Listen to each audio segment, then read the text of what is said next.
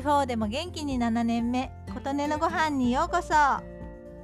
雨続きの中洗濯物が乾かないのが難点です。でも家によって洗濯物の乾き具合ってすごく違います。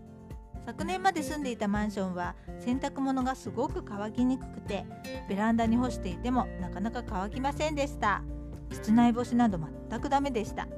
風の通りは良いはずなのに何が良くないのかさっぱり分かりませんでしたがそんな家から引っ越して今回の家は洗濯物の乾きが前の家に比べて格段に良いので助かっています。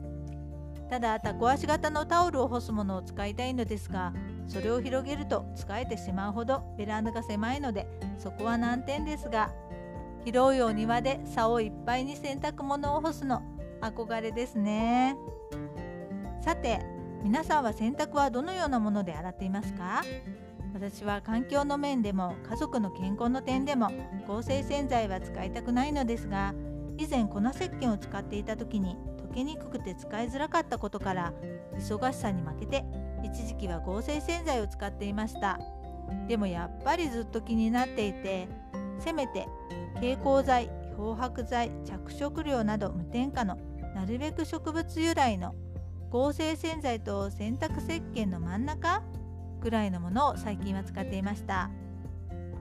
ところが最近洗濯機には純石鹸分が多いものを使うとカビやすくそれがさらに取りにくいというのを知ってそれも嫌だなぁと思うように。そしてだんだん手洗いに移行してしまいました。まあ2人分なのでできることと思っていますが洗剤は最初粉石鹸重曹炭酸ナトリウムを混ぜて使っていましたが粉石鹸だけとか重曹だけとか試した結果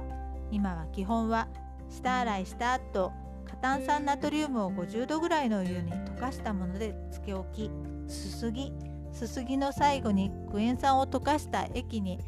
柔軟剤代わりにつけることもありに落ち着いています。